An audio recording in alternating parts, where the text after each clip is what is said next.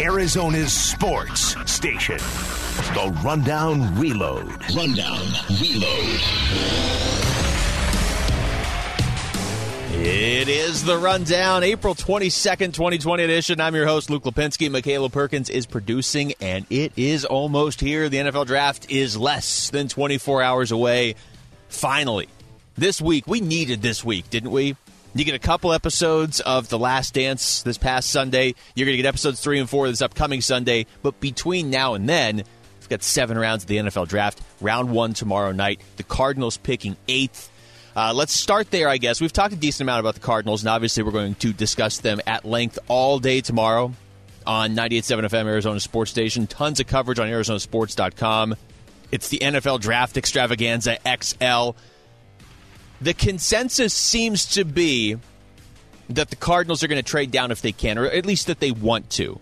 With, of course, the caveat that if a guy they really like is there, Isaiah Simmons, somebody like that that slips, that maybe maybe you don't expect to slip out of the first seven, well, then you'd be foolish to trade down. But, you know, if, if they have a few guys there that they like, and there's a pretty good chance that that's the case, if they go offensive line, there's going to be a few offensive linemen there for them to choose from. And given the fact they don't have a second round pick, and they are still rebuilding, even though it seems like that rebuild has been sped up considerably in the last 12 months, and really the last month and a half with that DeAndre Hopkins trade. But if you can trade down still get a guy you like, and add a second or a third round pick, that makes a lot of sense. Thing is, there's a lot of teams that kind of want to trade down. We talked about this yesterday. San Francisco has picks at 13 and 31, and they'll pick again until 156. So they would like some picks there uh, in the second or third rounds as well. So it, everybody can't trade down. I don't think the Cardinals are going to be upset if we're sitting here tomorrow night talking about, oh yeah, you know they couldn't they couldn't find a trade partner, so they stayed at eight and they took Derrick Brown. I don't think the Cardinals are going to be upset by that at all. But trading down is certainly an option, and it seems like it's something they are exploring pretty pretty thoroughly. We have a piece up on ArizonaSports.com today. Kevin Zimmerman, who's out there at Cardinals practice throughout the season and training camp, even more than I am, uh, he has a piece up talking about the uh, the players, the positions that they really need heading into this draft and the rest of the offseason. And he lists offensive tackle and cornerback as the two positions where they desperately need like a legitimate starter right now. Offensive line, just in general, we've talked about at length, and, and that's where most mock drafts have had the Cardinals going now for the better part of two months. So I want to focus on corner for a second. Because I brought this up on a podcast I was a guest on about a month ago and said, hey, if a guy like Jeff Okudah, well, specifically Jeff Okudah, not a guy like Jeff Okudah, if Jeff Okudah were there at eight, the Cardinals would take him. And the response I got, I think it was fair, was, well, what about Byron Murphy? Didn't the Cardinals just take him early second round last year? Yeah, they did. It's not a knock on Byron Murphy. First of all, they like him better in the slot. But second of all, Patrick Peterson is only signed for this upcoming season.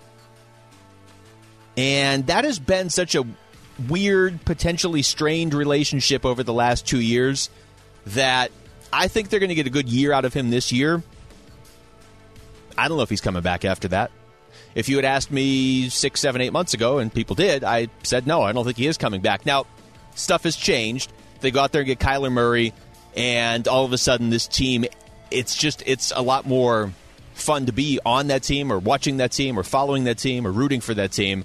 And Patrick Peterson, his attitude seems to have changed, at least the the public version of his attitude. Then you go out there and fleece Houston in that trade and get DeAndre Hopkins, and it maybe isn't quite as easy to leave Arizona as it would have been certainly a year ago at this time.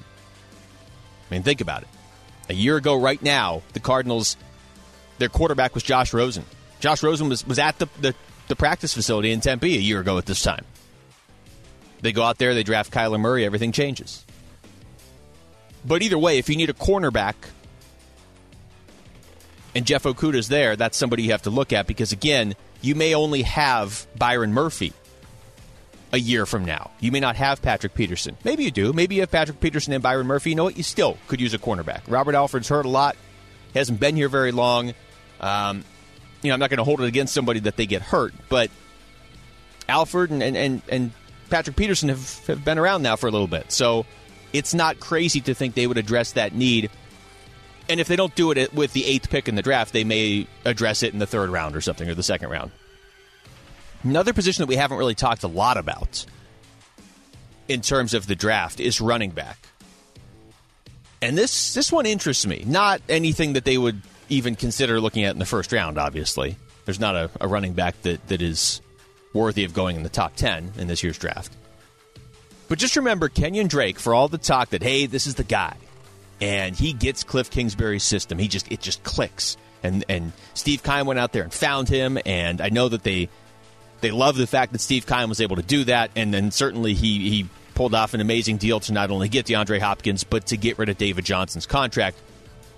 The trail is paved for Kenyan Drake to be the guy, and he may very well be for a while, but he's only signed for one year.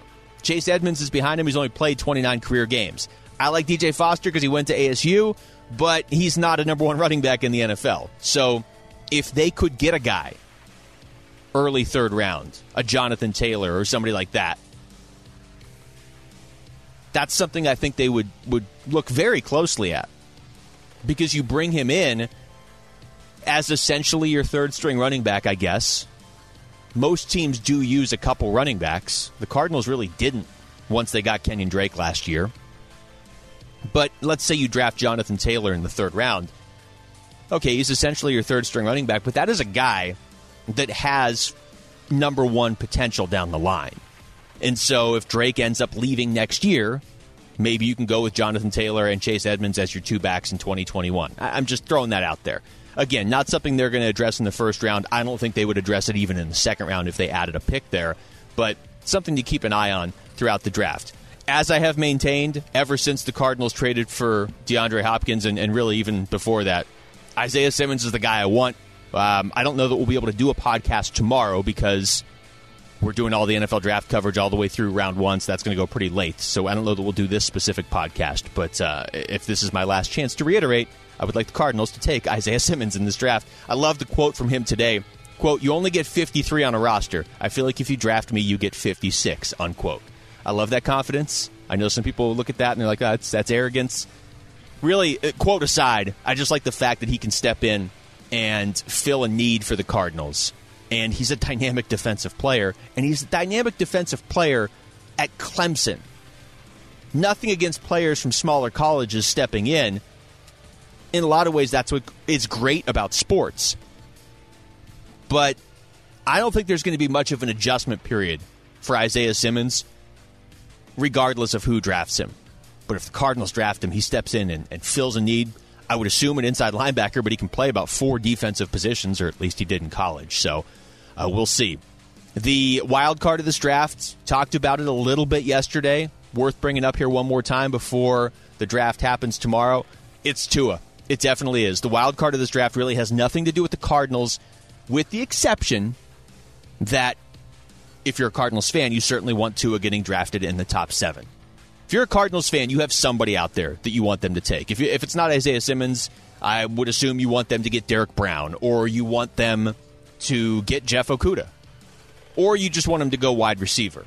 Either way, no matter who you want, if you want Chase Young, I'm sorry, they're not getting him, but any of those guys that you want, as many quarterbacks as possible going in those top seven picks, that only can help you. And there's talk of Tua dropping all the way, maybe even out of the first round, which I, I just I think it's craziness for that to happen. But I understand the logic of he's got an injury history, and we can't have our own team doctor go look at him. So let's just stop there for a second. How long did we want the Cardinals to draft their their franchise quarterback. I mean, it was years and years. Even when they had Carson Palmer, we're looking saying, okay, well, but when are they going to draft their franchise quarterback? Then they draft Josh Rosen. A lot of people nationally are like, you got your guy. And then a year later, he was not their guy. Really, like four months later, he wasn't their guy, but whatever. Uh, so you get Kyler Murray. It's great for all these reasons, right? You've got your quarterback, first of all. He's on a rookie deal, so you can still build around him. But how about this? How much would it suck to have to get a quarterback in this year's draft when it's all being done virtually? Like, think about that. If they had stuck with Rosen one more year, and I do think Rosen would have been better under Kingsbury, but let's say they went with Nick Bosa last year. great player, but Josh Rosen, let's say he does struggle and they realize, you know what? Steve Wilks and Mike McCoy certainly weren't helping, but even without those guys, Rosen's just not our guy. We have to get a quarterback in the first round in the 2020 draft. Well, unless you're picking first, you're not getting Joe Burrow, so then you've got to decide. Tua is probably better than Justin Herbert, Jordan Love, but Tua's also got some some injury risk. Now, to a certain extent, everybody that gets drafted has injury risk because you're playing football and you're going to play NFL football. But I don't think it's crazy if you're an NFL GM to have concerns about taking a guy that you are anointing your number one quarterback. You're handing the reins of your NFL team, your NFL franchise to this guy. And he's already got kind of a checkered injury history. It's not a knock on Tua. I like Tua. I still think he has the I think he has the highest ceiling of any quarterback in this draft. I really do. Joe Burrow in- included. I'm not just going to forget what I saw from Tua before he got hurt. He was supposed to be the number one pick in this draft coming into this past college football season, and it's not like he played poorly. It's just that Burrow was great, Tua got hurt. A bad injury, though, and it's he's supposed to be fine by now, and I understand that. But if you're an NFL GM, it's not just okay. We're going to use the number five pick on you. You're also committing to a quarterback if you take him that high. You're committing time to him. I think how crazy it was that the Cardinals decided to move on from Josh Rosen. They, they took him at 10, and then they had the number one pick, and Kyler Murray was right there. Otherwise, they probably stick with Josh Rosen. If they're picking, if the Cardinals are picking eighth last year, Rosen's probably still the quarterback. So if you are Miami or the Chargers or whoever, and you say, okay, you know what?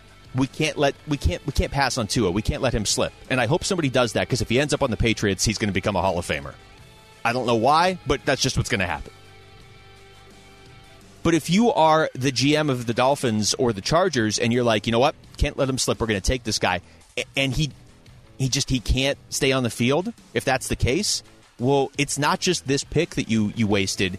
You're going to invest this year and next year and probably the year after. So that's that's a risk. That's why he's the wild card of this draft. And when you're the wild card of the draft and you play quarterback and we're this close to the draft, you start to get heated debates that Tua's not even involved in, but they are over Tua. This is Boomer Esiason, first of all. We're going to hear from Michael Lombardi in just a second. But first, here's Boomer. The other, you know, the other thing, and it goes back to the Tua Tagovailoa stuff with Mike Lombardi. Like, like who the hell was Mike Lombardi to be reporting that uh, Tua had broken a wrist in spring practice and then rebroke it? Like, how does he find out that information? Because he's close friends with uh, Nick Saban, and has Nick Saban given Mike Lombardi that information so Mike Lombardi can go running out there and just absolutely try to discredit a kid?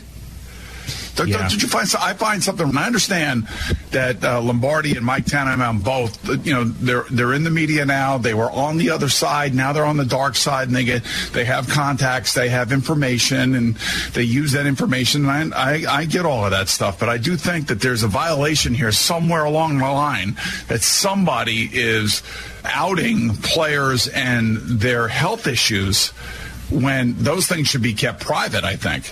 Yeah, I heard Bickley and Marotta talking about this earlier today, and the first thing they said after the soundbite was Nick Saban is not outing his guy as as having an, an, additional wrist injury in spring ball or whatever. And I couldn't agree more. I'm not the world's biggest Nick Saban fan, but why in the world would he go out there and submarine his own player? Alabama, for as great as they have been, really haven't gotten a lot of successful quarterbacks into the NFL. What in the last decade? Longer?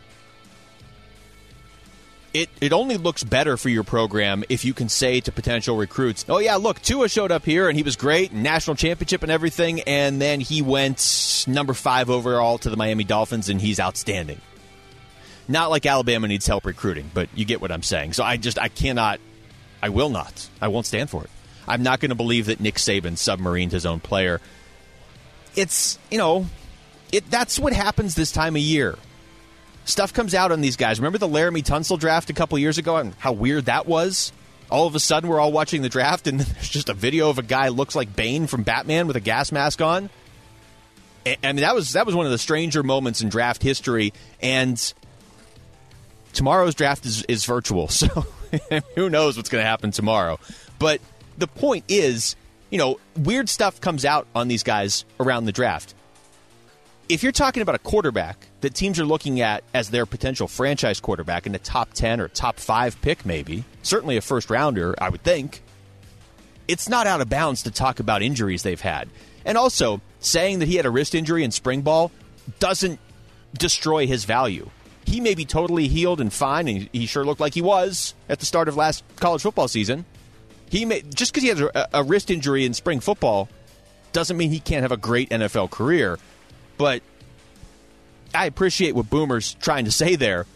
But at the same time, you can't be shocked that injury speculation is coming out about quarterbacks 24, 48 hours before the draft.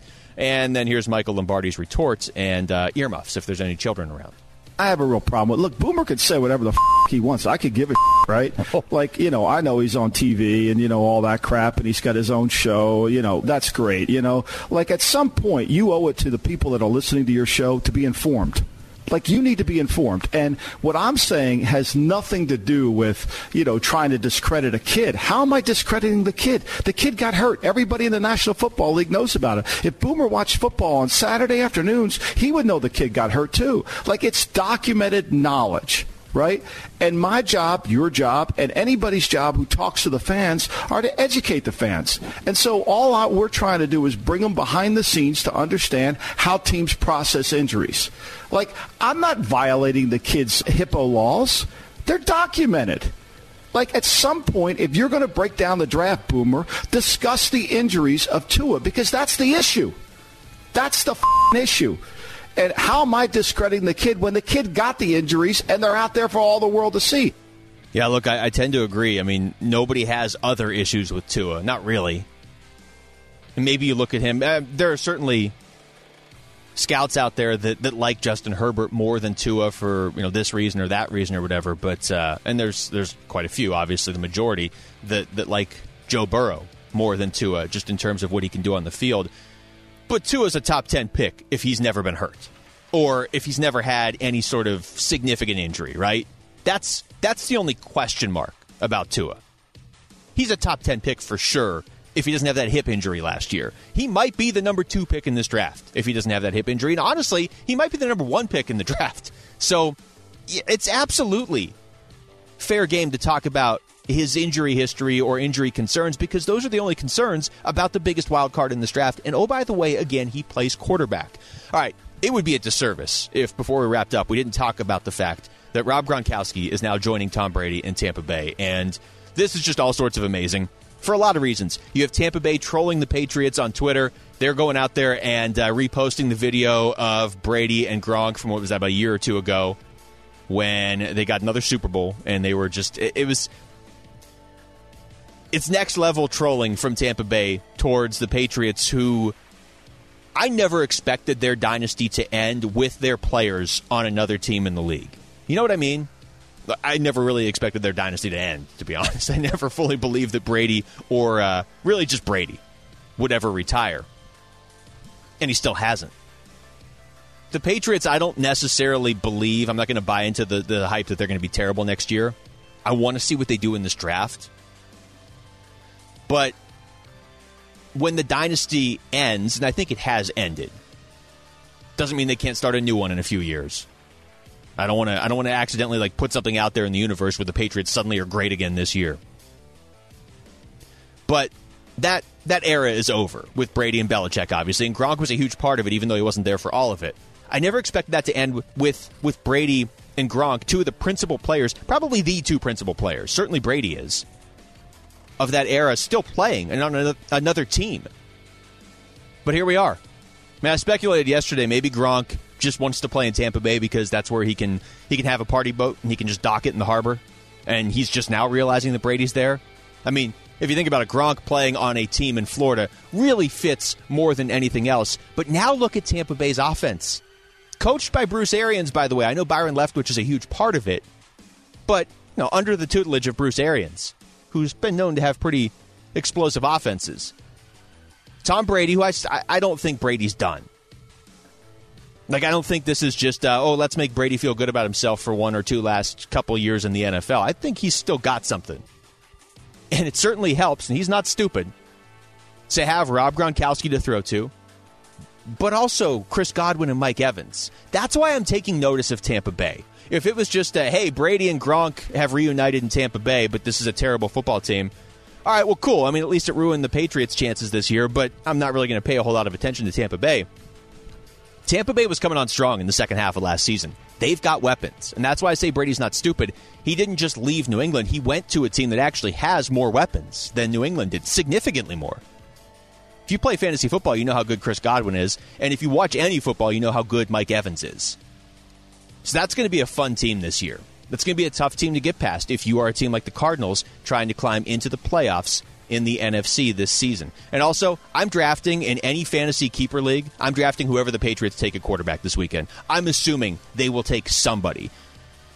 Like I said, I hope Tua doesn't somehow slip to like 15 and they trade up and get him because we're all going to feel sick to our stomachs if that happens. But if the Patriots take that Jake Eason or something in the fourth round or whatever, yeah, I'm probably I'm probably picking him up in any fantasy keeper leagues. If they take no one, by the way, if they go into next season with Jarrett Stidham and Brian Hoyer as their two quarterbacks, how how much of a slap in the face is that to Tom Brady?